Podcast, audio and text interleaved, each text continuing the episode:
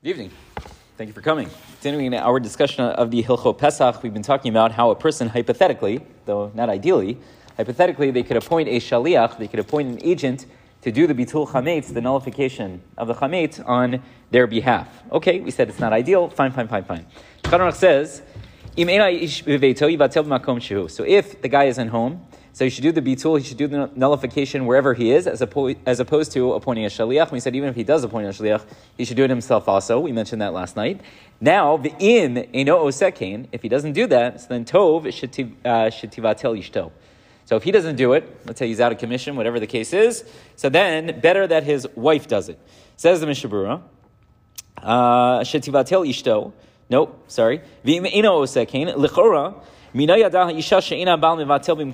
So, first of all, how would this woman know that he hasn't done uh, the bitul, right? We said, uh, what was the case we gave yesterday? He was, he was stuck in Sheboygan, I think is what we went with, yeah? So he's stuck in Sheboygan, and she's like, oh my gosh, I don't know, did he nullify the chametz, did he not nullify the chametz? She has no idea. Right, so what does it mean that if he didn't do this, right? What on earth is this talking about? What is this case? So he says, "Ela kavana she'ina bal ragila sokein, v'imkein chashin shema yishkach." She says, "Look, the husband. How, how many times is he doing a bitul chametz? Once a year. So it's not necessarily on his mind. He's stuck in Sheboygan. He's trying to figure out how to get home. It's not on his mind, right? So we're worried he's going to forget. Lachin tov shetivatel ishto af levatel. So better that she does it on his behalf uh, even though uh, she doesn't know if he did it or if he didn't do it. We're worried maybe he'll forget, so better that she does it. Yeah, we'll treat it as though he gave her permission to do so. Presumably, right, if we were to tell him, well, we're a little bit worried that you might forget to do it, so we're going to have your wife do it uh, on your behalf, would you be okay with that? He'd probably say yes, right? Because he doesn't want to be in violation of owning chametz on Pesach. That would be bad news. We should make sure we tell his wife about this, that she should uh, make sure to do the bitul in uh, such an instance.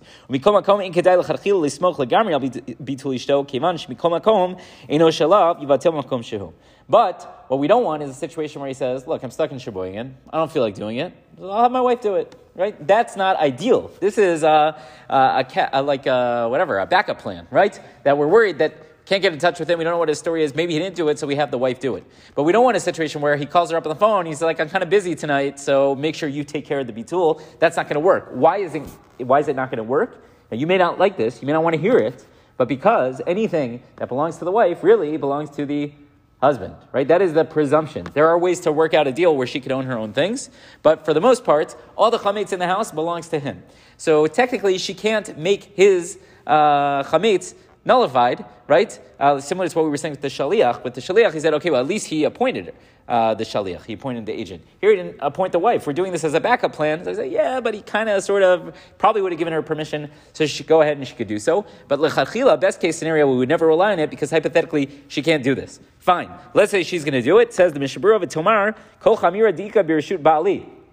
So she just, she's going to change the text. She's not going to say any of my chametz. She's going to say any of the chametz that belongs to my husband, Yadabe, that he knows about it, he doesn't know it. Fine, fine, fine, fine. Let's say she doesn't understand Hebrew.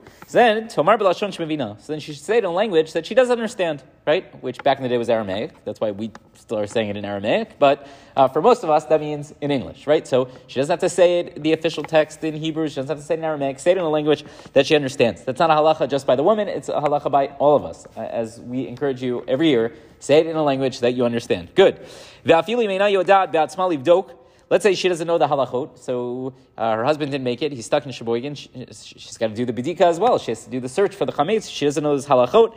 So what does she do? So she calls the local uh, kashrus organization and says, "Hey, I need you to come do the bidika for me because I don't know the halacha."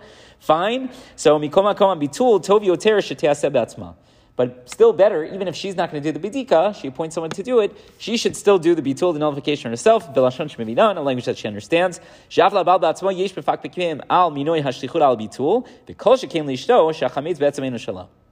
already, if it's the guy's chametz, he shouldn't really be appointing a shaliach, an agent, to do so because he can't, right? I can't have someone nullify my chametz. Doesn't make sense. How can you make my chametz ownerless, right? We figured out a way to make it work, but it's not ideal.